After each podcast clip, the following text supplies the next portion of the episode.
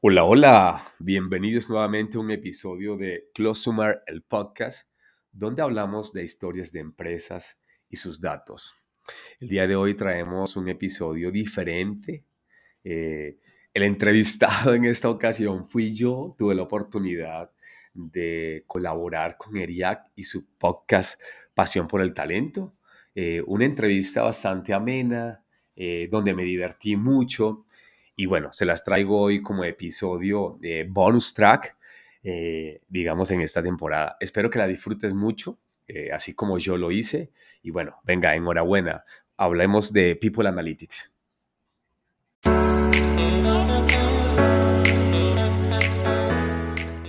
Bienvenidos a un episodio más de nuestro podcast Pasión por el Talento de IRIAC Capital Humano. Mi nombre es Elena Regoite y soy directora de Recursos Humanos en Caintra, Nuevo León. Y en esta ocasión tengo el gusto de presentarles a Falconeris Marimón, con el cual estaremos conversando sobre People Analytics y que nos va a compartir información de gran relevancia sobre este tema. Falco, encantados de contar contigo el día de hoy.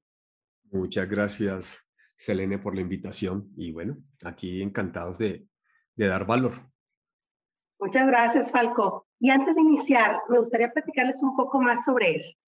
Pues Falco es emprendedor con más de 20 años de experiencia y está enfocado en ayudar a las organizaciones a mejorar su competitividad implementando estrategias SMART. Además, Falco es cofundador del grupo PERTI y spin-off Customer, en la que participa como responsable de las soluciones de Big Data and Analytics. Colabora además en la coordinación, docencia y creación de cursos de formación continua y posgrado en universidades de América Latina como el TEC de Monterrey, ISDI, VM, UAU. Falco, bienvenido de nueva cuenta. Muchas gracias por aceptar esta invitación.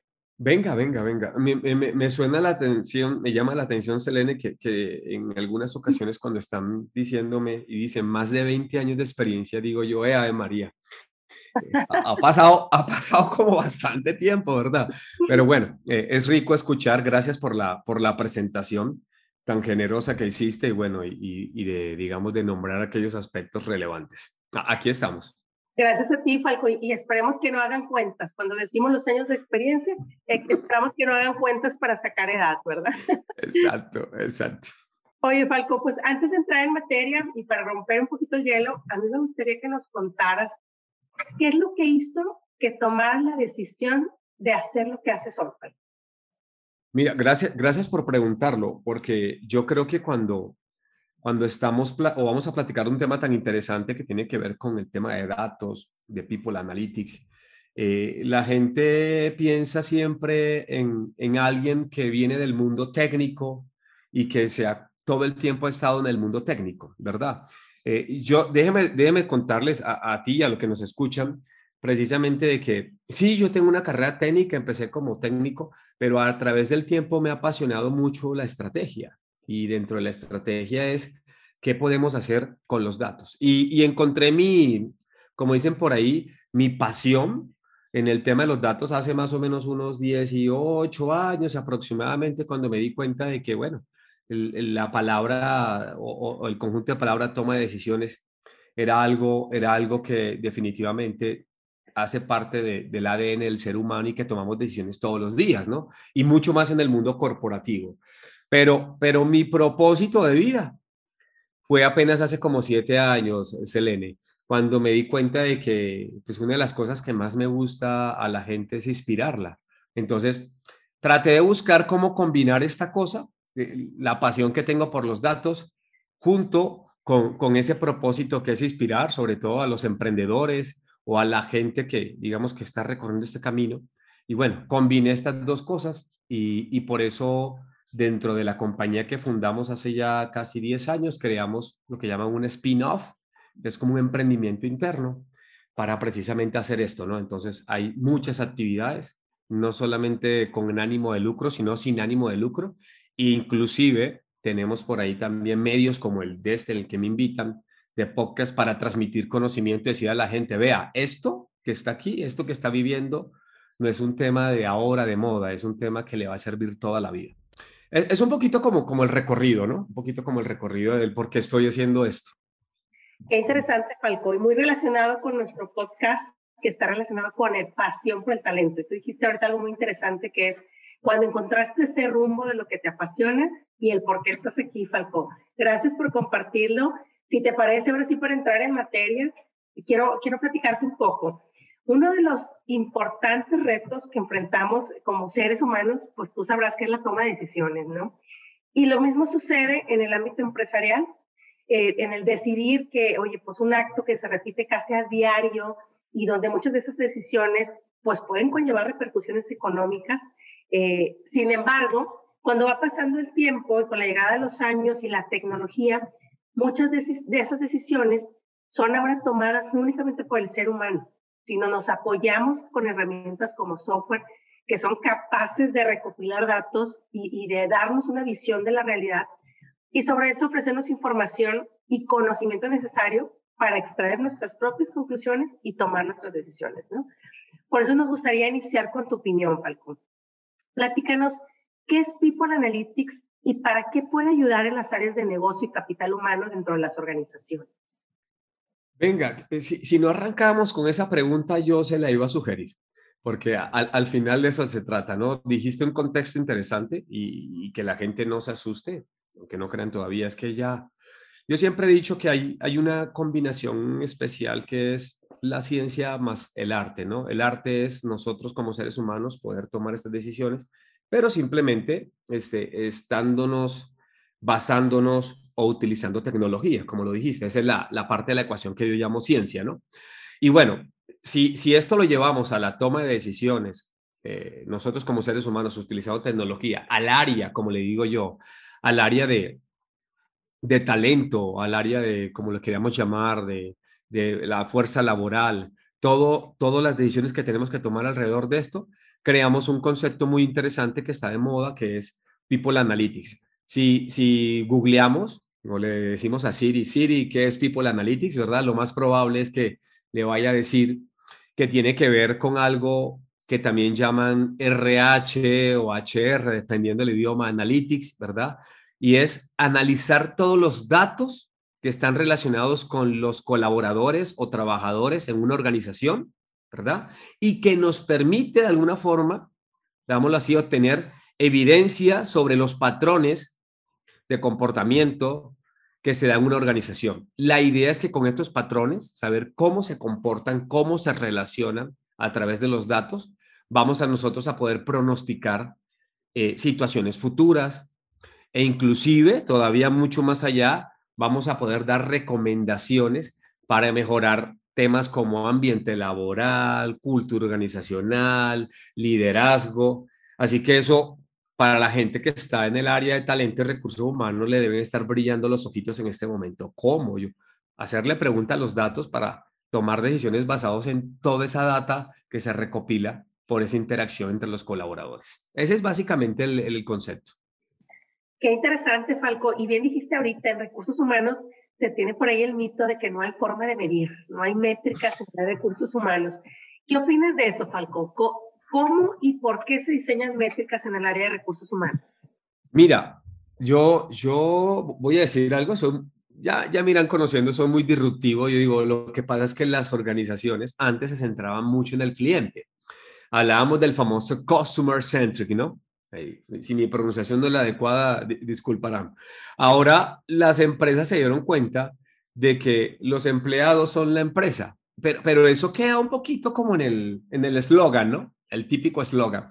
Volverlo realidad, ¿qué significa? Como yo siempre le digo a la gente, entonces, si yo me centro ahora en los empleados, en lo que sucede, básicamente tendríamos que hacer mediciones, los famosos eh, KPI o KPI, como le quieran llamar, para precisamente tener eh, esas medidas y poder cuantificar un impacto, ¿no? Si tomo una decisión correcta o no, ligándolo con, con la parte de People Analytics. Si nosotros nos vamos precisamente a las métricas o, a los indicadores, ¿verdad?, de recursos humanos, yo digo que la capacidad de estar midiendo o, que nos ayuda a cuantificar el impacto o el desempeño de estos procesos del área de talento, del, área de recursos humanos, ¿verdad? Nos va a ayudar a mejorar contrataciones, retención de empleados, formaciones. el, el, tema aquí, y lo digo que es disruptivo, es que muchas personas se han quedado en metodologías de los años 80. Y me dicen, ¿cómo así? Claro, todavía están con el tema de scorecard y ese tipo de cosas. Yo digo, no es que no sea malo, sino que la gestión en los negocios ahora, y mucho menos en el tema del talento, tiene que ser mucho más ágil. O sea, el hecho de que tú midas un indicador ahora y la importancia, y bueno, ¿qué voy a hacer? Eh, como dicen coloquialmente, a toro pasado, ya, pues ya, o sea, tengo un índice de rotación del 15%, ¿qué hago? Eh, entonces, hay métodos o formas mucho más, digamos, ágiles, modernas, que creo que ya algunas empresas las han, las han adoptado y que tiene que ver con los famosos OKRs. Seguro que los hemos escuchado, los famosos OKRs. Y tiene el mismo principio. Lo único y, lo que le digo es que ahora vamos a, vamos a hacer una relación entre qué objetivo quiero yo alcanzar, después defino exactamente cuáles son esos key results o, o, aquellos indicadores y metas que debo de medir para alcanzar ese objetivo, pero de manera automática vengo y defino lo, lo que llamamos los key results o, la, o, la, o, las acciones, o sea, cuáles son aquellas, digamos, eh, eh, tareas específicas que tengo que hacer para poder encontrar ese resultado clave. Yo, yo creo que toda área de RH de talento debe, por lo que hemos dicho, eh, involucrarse en ese tipo de metodologías o, o, simplemente involucrarlas y medirlas, porque si no, da igual para dónde vayamos, ¿no? Si no tenemos un rumbo, da igual usted lo que mida y, y es lo que se va a enfrentar. Entonces, hacia grandes rasgos podría ser eso. Claro, y qué interesante, Falco. Oye, ¿y, qué podrías compartirnos como beneficios para quien utilice esta herramienta para la toma de decisiones? Mm, bueno, hay muchos. Yo, creo que para que la gente se sienta identificada en lo que estamos platicando, eh, ¿cómo decirte? Bueno, me gustaría decir que, el beneficios podríamos vender muchos, es como el límite es como casi infinito, ¿no? Pero a mí me gusta siempre en el área de talento, de recursos humanos, como dividir cinco grandes rubros, cinco grandes áreas, ¿verdad? Y, la llamo así porque a lo mejor tienen que ver con todos los procesos y, quiero entrar ahorita a detalle. La primera es el reclutamiento, lo sabe muy bien, el desarrollo organizacional, hay uno que yo le llamo la famosa lealtad, que estén ahí, compensaciones y organización. Así, si, si mal no me falla, bueno, fueron cinco, ¿no? Pero si vemos ahora, dentro de todos esos beneficios, el tener indicadores, el medir, el utilizar, el utilizar los datos para ver los patrones, me gustaría poner ejemplos específicos. Por ejemplo, imagínate entender el compromiso de un colaborador, de un colaborador, perdón, en el lugar de trabajo. Si, si nos ponemos a pensar, este, el, ¿cuándo se logra un compromiso, el compromiso de un colaborador? Precisamente cuando, cuando reciben apoyo adecuado para llevar a cabo, digo yo, es una de las acciones para llevar a cabo su trabajo de manera eficiente. El que yo pueda controlar, por llamarlo así, y tener claro cuáles son las variables para darle, para darle esos, digamos, esos apoyos adecuados, eh, vamos a hacer que como empresa tengamos mayor compromiso de un colaborador. Otro ejemplo puede ser eh, que podamos mejorar el proceso de reclutamiento. Sabemos que este tema de, enrolar gente para algunas empresas es muy, muy, muy, muy complicado, Selene. Entonces, imagínate eh, que con todos los datos que yo pueda obtener, datos internos, y, voy a decir algo aquí entre comillas, datos externos también, ¿verdad?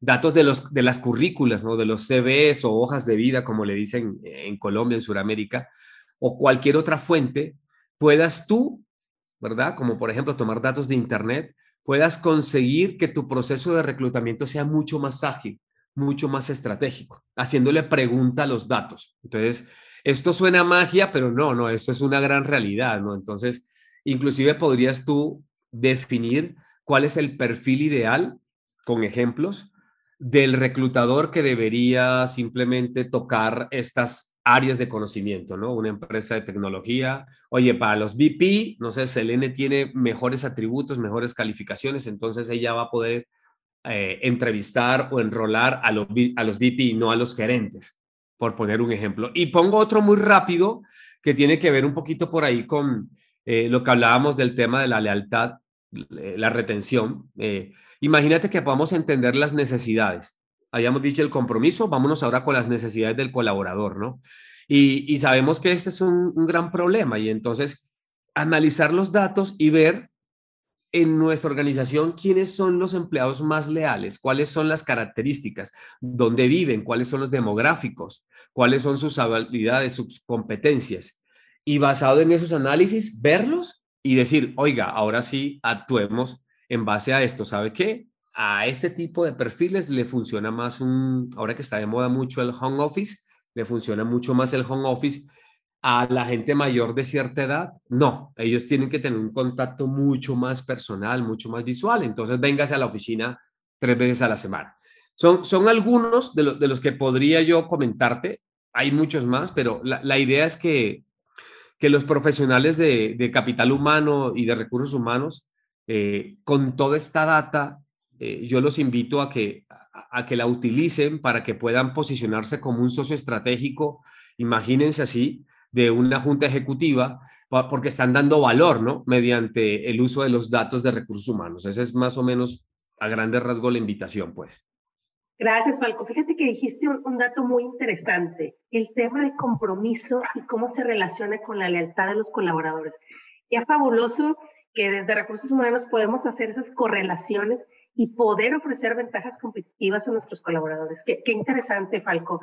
Y aunado a eso, ¿Cómo podemos eliminar el miedo a que las organizaciones utilicen People Analytics como una herramienta de beneficio para nuestra toma de decisiones? Bueno, eh, dijiste algo interesante.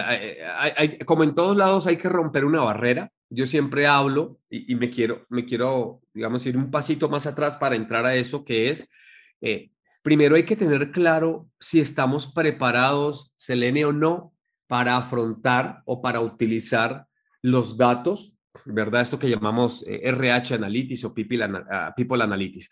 ¿Por qué? Porque en muchas ocasiones esto suena muy eh, como un elixir, ¿no? Suena muy padre. Y, recuerdo las películas de los años 70 donde llegaba el vaquero y, estaba el estafador con sus botellitas y, decía, ¿verdad? Eh, oiga, mire, si tú toma esto, adelgaza y va a ser la persona inmortal y ese tipo de cosas. Eh, ¿Por qué hago esta metáfora? Porque es muy parecido. Llegan personas y dicen, vea, es que usted con los datos puede hacer infinidad de cosas. Y, y, no quiero decir que no, lo que quiero decir es que tenemos que tener claro dónde estamos parados como empresa. Eso es lo primero. Si nosotros, mm, le llamo yo la cultura, si la cultura que tenemos nosotros nos permite adoptar este tipo de toma de decisiones. Hago un paréntesis ahí, ¿qué significa? Si a mí utilizar tecnología o herramientas me van a dar recomendaciones para tomar decisiones, ¿qué tan preparado estoy yo para eso? Suena básico, pero hay gente que no está preparada. Entonces, para saber eso, yo le digo a la gente, primero tienes que hacer una medición de lo que llamamos la madurez, ¿no? ¿No? Así como haciendo un símil, qué tan maduros somos, sin importar los años de poder utilizar los datos para que nos sugieran o nos recomienden situaciones, pero el que toma la decisión soy yo, ¿verdad? Ese es como el punto de partida allí. Ahora, una vez que yo sé dónde estoy parado, hay un tema que tiene que ver con que eh, la gente, eh, digamos, la gente quiera, pero tenemos que darle las herramientas. Entonces hay un, hay un concepto que me gusta a mí que se llama eh, lo que llamo por ahí el data literacy o como la alfabetización, por traducirla. ¿Qué, tiene que ver con eso? Tiene que ver que la gente sepa o tenga la capacidad de poder, así como cuando vamos a la escuela, leer, escribir y comunicar con los datos. Suena básico, lo vamos a mandar a la escuelita, ¿verdad? Imagínate, Selene, que nos ponen un reporte muy padre donde me muestra el pronóstico de, las personas que se, que se van a ir, que se van a abandonar. Si yo no sé interpretar eso, de nada me sirve. Ha sido todo un esfuerzo técnico más los datos, más el esfuerzo de la gente de saber qué vamos a hacer, porque no, no saben qué hacer con esos datos. Entonces, para, para eliminar este miedo, esa es una de las cosas. Hay que a la gente capacitarla, que, lean un poco, que sepa qué se están enfrentando, para ir resumiendo. Y lo otro más importante es, en Latinoamérica estamos muy desfasados, eh, hay, hay que ser reales, con, otras, con, otras, con otros países, a lo mejor cinco años en promedio, ¿no? Hace cinco años en Europa o seis años se hablaba de inteligencia artificial. Nosotros ahora estamos en la ola de inteligencia artificial. Ah, todo el mundo quiere eso. Pero, pero ¿qué sucede? Solamente los grandes corporativos que tienen como matrices en otros países tienen iniciativas de, de, de analizar los datos, de tomar decisiones basadas en los datos y permean eso hacia latitudes latinoamericanas. Empresas locales dicen, mm, hay, un hay un remiedo, un recelo ahí, espérate, esperen que ellos hagan primero el trabajo y empiezan así los grandes corporativos como banca, la industria de consumo masivo, refrescos. Yo le digo a las empresas que no son tan grandes y que no tienen como un papá que los ha llevado de la mano y les dice, esto es lo que tiene que hacer, que utilicen algo que se llama las referencias de casos de uso. Es, mire en la industria qué empresas como usted, que estén en el mismo giro, han utilizado los datos para qué? Para precisamente este, ver los beneficios que han tenido es como cuando va a jugar golf usted y el director de al lado le dice, mira, implementé esto y la estamos rompiendo. Ah, entonces, es un poquito como, como el símil, ¿verdad? Y, finalmente, lo que le digo a la gente es, si ya está convencido, si ya se instruyó, si ya se eh, fue a la escuelita, o sea, alfabetizó, ahora, ¿verdad? Busque las personas adecuadas, pero ojo, no se vaya a enfrentar a hacer un proyecto grandísimo. La gente siempre quiere, como se puede todo, pues me voy por lo grande. No, mi gran recomendación es empiece por proyectos pequeños, que pueda tener resultados rápidos, que si va a fallar, falle súper rápido. Esa es un poco la idea, ¿no? Y que pueda aprender de si estábamos 100% preparados o si teníamos problemas con los datos o como bien lo dijiste por ahí, Selene, oiga, es que no tenemos ni el sistema donde registramos eh, cuando las personas llegan. Entonces, no, no quiero que sea una receta de cocina, pero, pero esos son como los puntos generales que debe tener en, cuenta para como arrancar y, y, que se dé cuenta que es algo que usted puede alcanzar. Alco, me gustó mucho varias cosas de las que dijiste, pero voy a rescatar una aportación.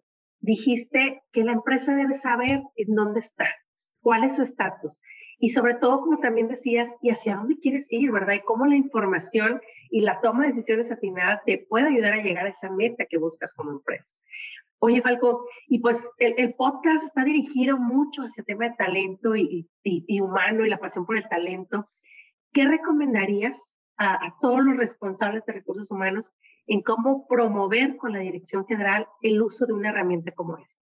Venga, venga. Eh, esa es, una, es una pregunta que, que, es como irte a tomar un café. Los que están acá en, en, la Ciudad de México, donde estoy residiendo yo, se estilan muchos lugares donde las personas, algunas, no, no, yo, yo les he visto, hay un lugar que se llama Coyoacán, a lo mejor lo, lo conoces, Elena, es muy típico y hay muchos cafés y las personas van, se toman un café y a veces, por cosas del destino, van y se leen una carta, el tarot o cosas por eso, ¿no? Entonces, ¿a, a dónde quiero ser? Y quiero hacerlo un poco divertido, es eso, es si usted va a ir a preguntar algo de lo que no tiene claro, lo que le digan da igual. si le va a ir. Entonces, yo lo que le digo es, ojo, cuando usted quiere ir a promover con la dirección general, eso se le llama el sponsor, el sponsor principal, usted tiene que precisamente tener, como le llamo yo, promocionar con un uso saludable. Usted no puede decir, es que me dijeron por allí, es, eso no funciona. Dijiste algo interesante que es, tenemos que tener claro, primero, cuáles son los pain points o las situaciones que queremos mejorar. Ojo con eso, ¿verdad? Y si usted llega con un pitch, con, decirle, estos son las, los puntos que quiero mejorar, rotación, lealtad, eh, performance, y, y, con datos sólidos de esos KPIs de los que hablamos, estamos perdiendo, ganando, quiero mejorar esto, lo más probable es que va a tener la atención inmediata de la dirección general. Pero, pero llega hablando ese lenguaje, no, no, no como que fui al tarot y, oiga, ¿qué tengo que decir? No, usted conoce el negocio. una vez que tenga ese, eh, digamos, esa atención de la dirección general, que todas las direcciones generales dicen, oye, Selena sé de lo que me está hablando, tiene claro en dónde nos duele la tachuelita, ¿no? En, en el pie. Listo, ¿qué vamos a hacer ahora? Entonces, yo le recomiendo lo siguiente yo le recomiendo lo siguiente, es, tiene que aprender a vender beneficios a corto plazo. Oiga, vamos a invertir en un proyecto de este tipo, pequeño, ¿verdad? Y una métrica muy interesante que le gusta a todos los directores generales. Vamos a tener un retorno de inversión de esto. Esas son las palabras mágicas. El estilo que usted tenga es diferente, pero bueno, ahí está. Y le van a preguntar, bueno, ¿cómo lo hacemos? Y entonces hablamos hace, hace ratico, hablamos de, de la referencia, de los casos, de que usted arme ahí un proyectito pequeño donde puede haber resultados. Y, y, y si ya tiene el director eh, en la bolsa con la atención y le puso un número de cuánto va a invertir, entonces usted va a rematar con lo siguiente y así para que suene como receta de cocina. Oiga, nosotros vamos a crear líderes en People Analytics que ellos lo que van a hacer es que hacen crecer y preservar, ¿verdad? Comunidades que se adhieran a este proyecto. Si se dan cuenta, vamos a especializar gente. Siempre hay un líder, yo le llamo los champion data, que puede decir, yo levanto la mano para solucionar este problema, yo levanto la mano para solucionar esto. Y esta gente la vamos a especializar para que sean los evangelizadores y que sean como los stakeholders o los beneficiarios de cada proyecto pequeño que vamos a, que vamos a dar. Ese es un trabajo que hay que hacer, ¿verdad? Y venderlo como que vamos a divertirnos usando los datos. Yo creo que esos tres grandes puntos, Selene, a cualquier director le gustaría escuchar con, con una convicción y decirle, oiga, eh, me la vendió tranquila, suave, tiene claro lo que quiere hacer y sabe a qué persona involucrar. Eh, así lo haría yo, de una manera muy, muy, muy coloquial para que la gente me entienda. Falco, creo que lo dijiste como receta de cocina y muy válido y muy, muy valioso como lo compartiste.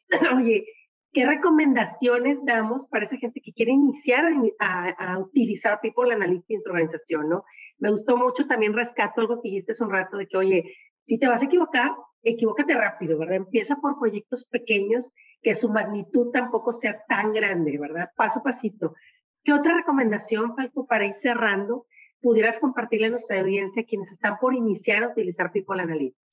Ok, ok. Este, voy a decir una y espero que los eh, que están en este medio, los que implementan o ayudan a las empresas a, a, que los proyectos de People Analytics, las casas consultoras me escuchen, me van a jalar la oreja, pero yo tengo que decirlo porque, porque lo mío y un valor mío es simplemente a la gente serle leal.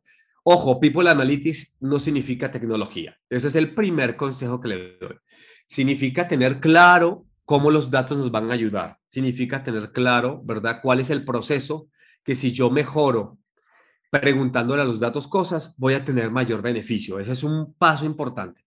La tecnología sí nos ayuda. ¿Y, por qué lo digo, Selene? Me siento un poquito aquí porque mucha gente dice, ah, compro este software y ya, ya la armé, ¿verdad? Ya, ya, ya solucioné los problemas. No, no.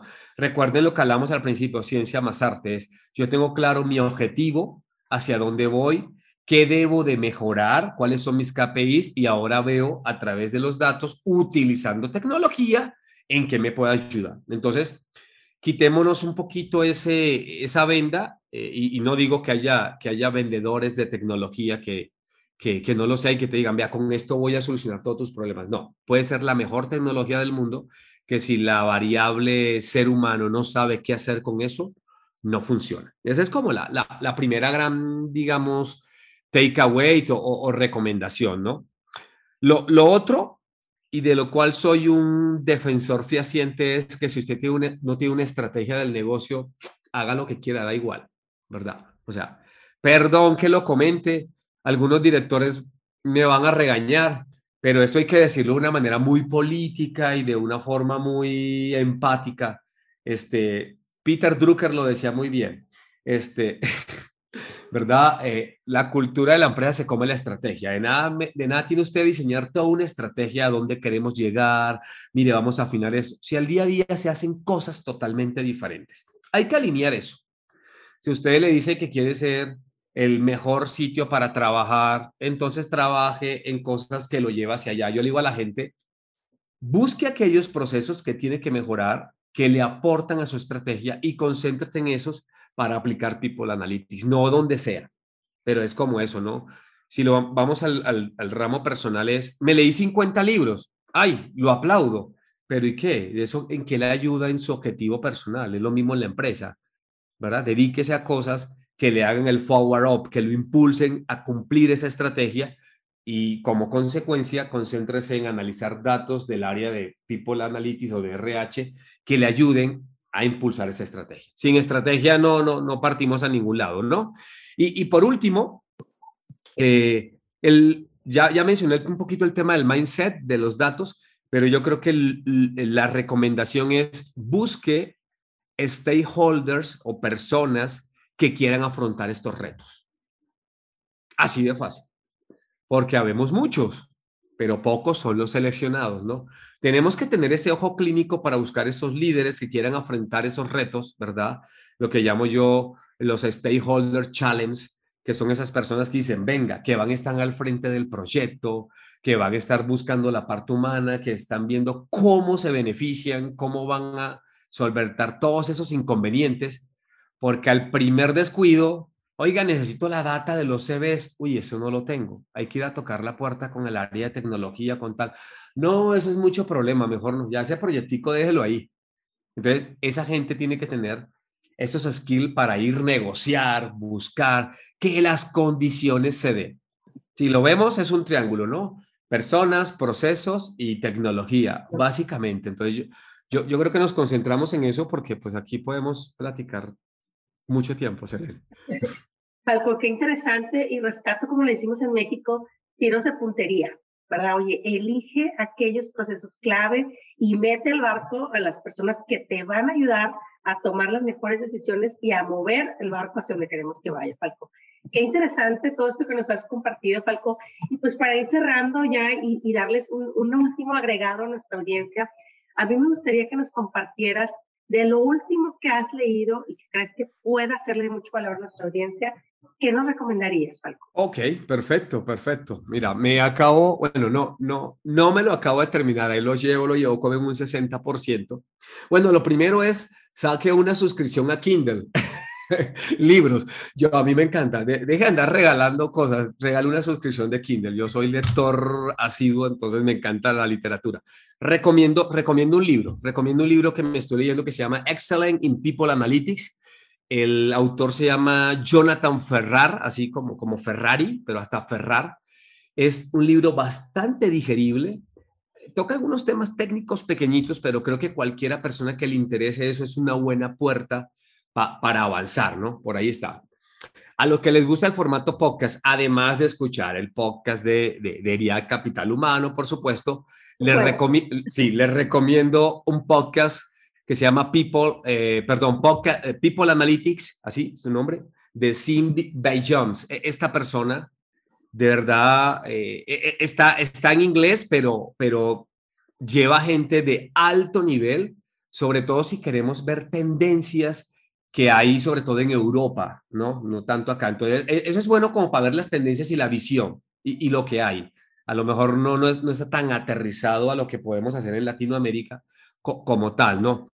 Eh, hay un canal en YouTube, déjeme recordar el nombre, creo que se llama Analytics and, Future Work, creo que se llama así, Analytics and Future Work. No solamente toca temas de tecnología, toca temas de, de casos específicos, de, de, cómo se va a ir transformando el área de, de talento y de recursos humanos este, en general con todo este tema de la inteligencia artificial y hacia dónde vamos. Entonces, de ahí podría rescatar. Yo, yo creo que esos tres, y si me lo permite, si me lo permite, Selena, yo tengo un podcast propio que se llama Customer, así, K el podcast, Customer el podcast, y ahí hablo no solamente de People Analytics, hablo de todo en general, de datos, de cómo te ayudan los datos. Entonces, ahí lo pueden buscar así con K, Customer este, el podcast en Spotify y entrevisto gente también ahí de vez en cuando y gente referente y bueno, eh, es una de las cosas que, que, me gusta para que la gente sepa